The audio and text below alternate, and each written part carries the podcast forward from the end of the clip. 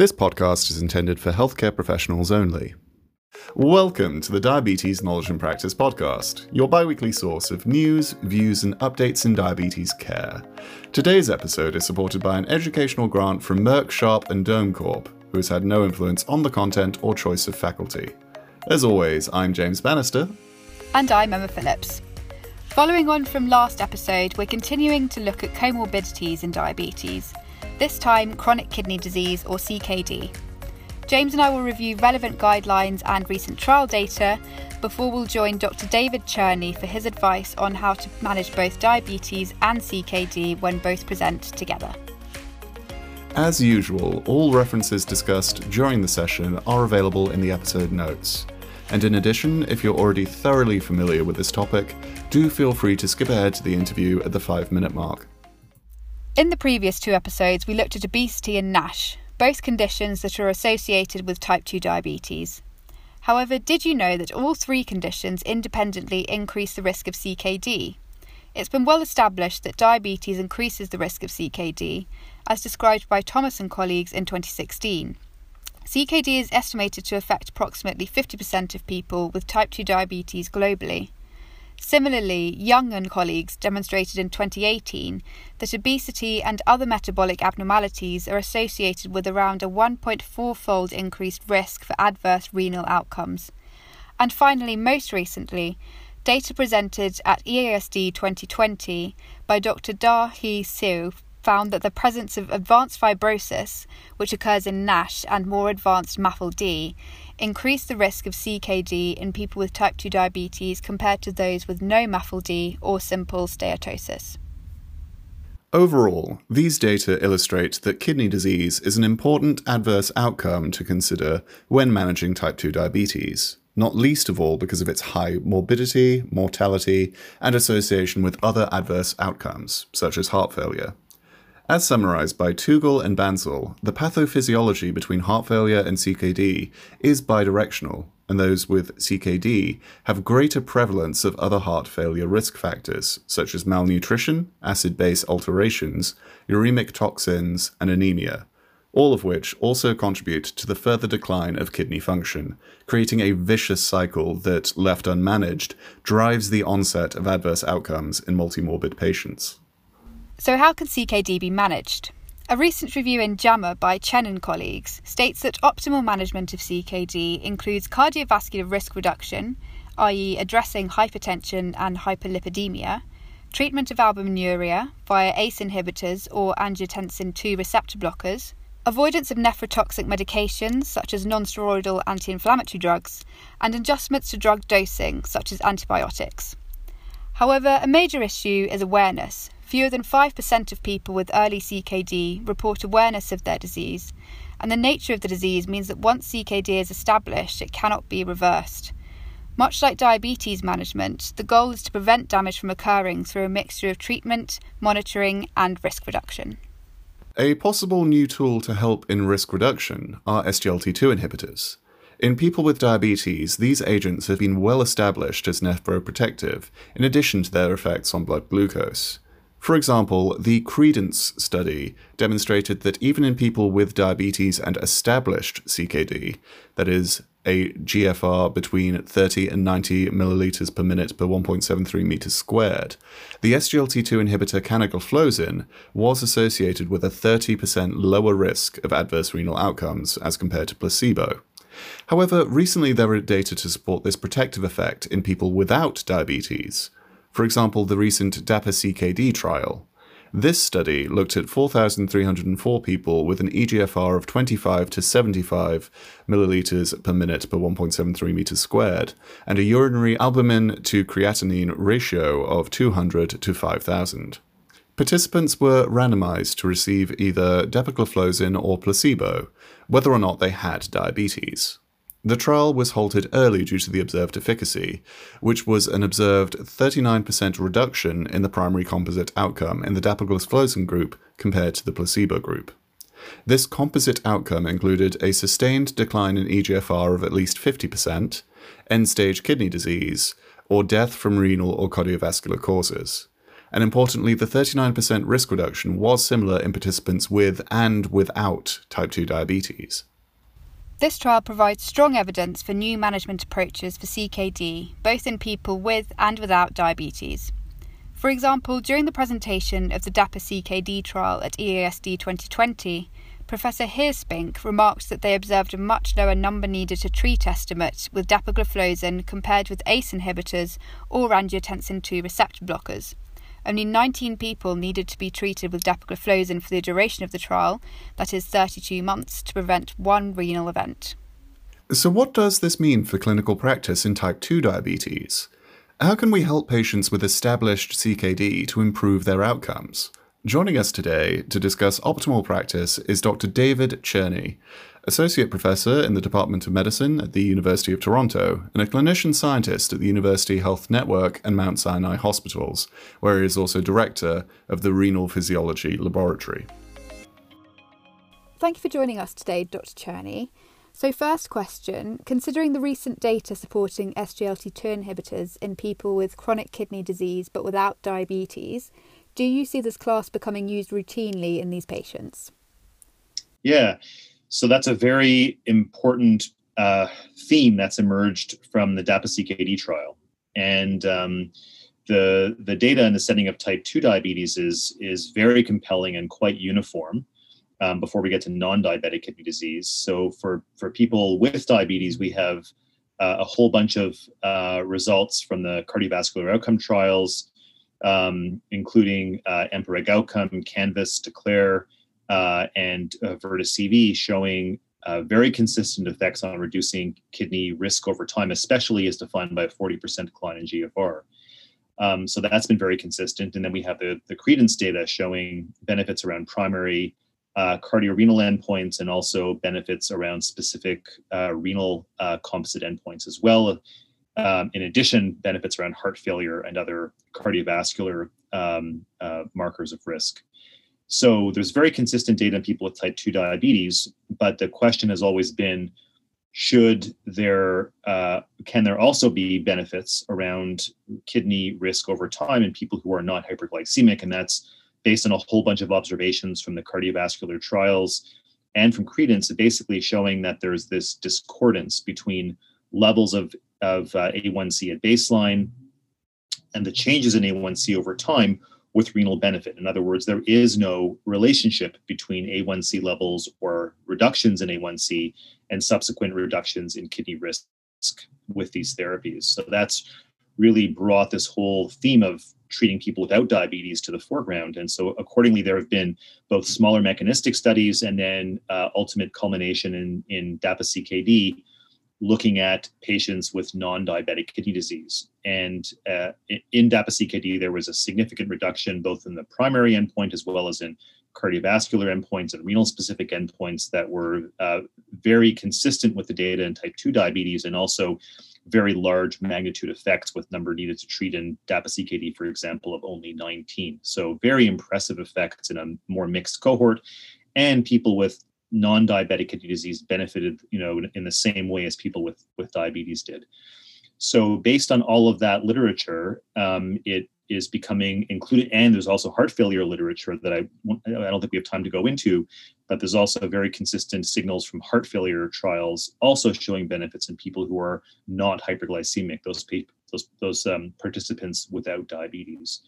So based on that, I think that it's safe to say that there that these therapies are going to become and are sort of transitioning from being a glucose lowering therapy into a sort of like an ACE inhibitor um, in terms of its effect in the heart and the kidney, uh, to be used in a more ubiquitous way in people with heart failure or kidney disease or both. And that will include people with and without diabetes. So, yes, I think it'll be a much more uh, broadly used therapy in the very near future, including people with non diabetic kidney disease. And then more data will emerge in the future from trials like uh, that could further extend these indications and to patients with even lower levels of kidney function and potentially people with lower levels of albuminuria or no albuminuria, which is what the novelty is for EMPA-KIDNEY.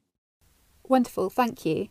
So, then looking specifically at people who are comorbid for both diabetes and some level of chronic kidney disease, How should management strategies change depending on the severity of renal insufficiency?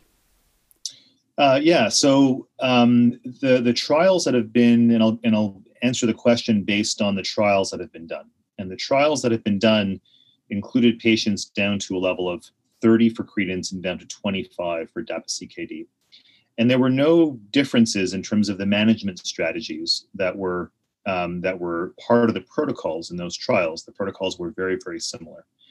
So the bottom line is that that these therapies should be initiated in appropriate patients with kidney disease and albuminuria, which is where these these drugs have been shown to be effective. They should be initiated and used in a uniform way across the range of GFR. And based on the literature from DAPA-CKD and Credence, the efficacy has been shown definitively in patients with GFRs between 25 and 90 based on those two trials. So I think it's fair to say that based on how patients were managed in the trials, that the these therapies should be used in a similar way across the range of GFR. And this includes when patients decline and the GFR goes below 25 and then even declines towards end stage kidney disease in the trial, the, the medications were continued. So patients didn't stop these therapies in the trial. They continued drug or placebo until they reached end stage kidney disease or, or, or, an eGFR of less than 15. So, regardless of where patients start, as GFR declines, the management should also be the same. That these these therapies should also be continued until until dialysis or GFR less than 15. And that's in fact what's been reflected in some of the recent guidelines in this area, including KDIGO, which which uh, which highlighted this point that they shouldn't be started when the GFR is below 30, but now 25 with DAPA-CKD. They shouldn't be started at that point uh, based on lack of data in those patients right now. But at the same time, they should be continued when the GFR decreases into the below 30 slash 25 range because that's what was done in the trials. And that's pretty much what we do with RAS inhibitors too. That's a very similar kind of you know analogy with the RAS inhibitors. As long as they're tolerated from a, a hyperkalemia perspective, in most patients, we generally continue RAS inhibitors as GFR declines to keep that kidney protective effect in place, even as kidney function goes into the low CKD stage four and you know early CKD stage five range. Whether these therapies should be used in people on dialysis is a whole separate question, which uh, there's no data around yet. But that's a, an also an important issue that needs to be looked at down the road. Thank you. And then finally, what advice do you have for our listeners in monitoring for and managing chronic kidney disease in people with type 2 diabetes? And do you have any key recommendations for both primary and secondary care professionals? Sure. So uh, we've talked about the efficacy of the uh, of the SGLT2 inhibitors, uh, but let's let's also talk about safety and monitoring, which I think are also key aspects, uh, regardless of specialty and whether you're in a specialty or in primary care. So, in terms of side effect profiles, the SGLT2 inhibitors are very safe. And we know that from um, studies uh, that I've mentioned, which involve uh, more than 45,000 people. So, there's a huge amount of data around safety with the SGLT2 inhibitors. So, the, the first thing to think about, um, regardless of chronic kidney disease stage um, or heart failure or complications, is that these therapies do increase the risk of genital mycotic infections. And these uh, these uh, uh, uh, infections are are can occur, but they are typically mild and can be managed easily with over-the-counter medications, including creams or suppositories. So that's the first thing to be mindful of. The second uh, question that often arises is what do, is the meaning of the change in GFR or the change in creatinine that's seen with SGLT2 inhibitors. And, and that arises because uh, there was some concern in the past that the changes in kidney function may reflect kidney injury or damage. And we know definitively now that the SGLT2 inhibitors actually reduce the risk of kidney injury, and they do so by about 20 to 25%. And we know that from meta-analyses of the, of the existing trials by Brendon Neuen and by others. So, uh, why these therapies reduce the risk of kidney injury is probably outside the scope of our, of our discussion today, and it's also not very well understood. But what's what's important as a take-home message is that the change in kidney function does not rep- acute kidney injury. And in fact, there are analyses that have been done with canagliflozin. There are analyses that have been done with empagliflozin and ertugliflozin, which show that the changes initially in kidney function, where there's about a, a, about a five milliliter per minute dip in GFR, there is no interaction or association with subsequent harm in patients who have those, those dips in GFR initially. In fact, it probably just reflects how these therapies work and just needs to be followed. But importantly, rarely, and about 1% of patients will have a very big dip initially, very big meaning 25 or 30%, which is again very rare. In those patients, I think it is prudent to temporarily uh, either hold the medication and watch for the GFR to rebound, one, or two, just repeat the blood work in about a week or 10 days to make sure that the kidney function is returning back toward baseline because that's what typically happens. The, the GFR has sort of a Nike swoosh pattern where it dips and then goes back up to baseline over time, which typically happens over about four to six weeks. So that would also be a reasonable um, a reasonable thing to do according to your you know your clinical acumen. So that's another important uh, message, and that brings up the monitoring aspect. Um, so around monitoring, what we're typically doing more and more is that in the past we used to check GFR in pretty much everyone who started started these therapies to make sure that their GFR did not dip too much. But we know now that these therapies actually reduce kidney injury risk; they they don't increase it. So what I'm doing more now is I'm just checking the GFR in those patients with a GFR over 40 at baseline, checking their GFR at their next visit, usually within about three months, just to follow up and see what's happening with their kidney function and their albuminuria and their other parameters. If GFR is below 40, especially if it's below 30. I think it's reasonable to do what you usually do with an ACE inhibitor and to check it a little sooner, you know, within one to three weeks to make sure that the kidney function is staying stable, especially in people who are who are older or frail or have multiple comorbidities. And then finally, I just want to emphasize uh, the uh, the extremely rare but serious uh, risk of ketoacidosis with which these drugs can increase um, uh, uh, compared to a placebo. Um, so these are extremely rare events, happened in a, about 20, 20 out of eight and a half thousand people in, in DECLARE um, versus about half that amount on a placebo. So patients with type 2 diabetes still get ketoacidosis, they just get it rarely. These drugs just increase that risk slightly. It always happens in the context of another illness, fasting or infection or uh, or hospitalization. Um, so it's important that we also recognize the sick day advice around the use of SGLT2 inhibitors. And just like diuretics or, or RAS inhibitors, the SGLT2 inhibitors should be held when patients are sick and not eating or drinking for any duration of time. So I think those are the important uh, take-home messages that are uh, that are that are most important to highlight for a short discussion like this. And maybe in subsequent discussions we can talk uh, more about the uh, about these uh, fine points and uh, and any other issues that arise. Thanks again for joining us, Dr. Cherney. it's a pleasure to be here, and hopefully we'll have the the, the opportunity to have uh, to speak about these and other therapies in the future. So thanks again for having me.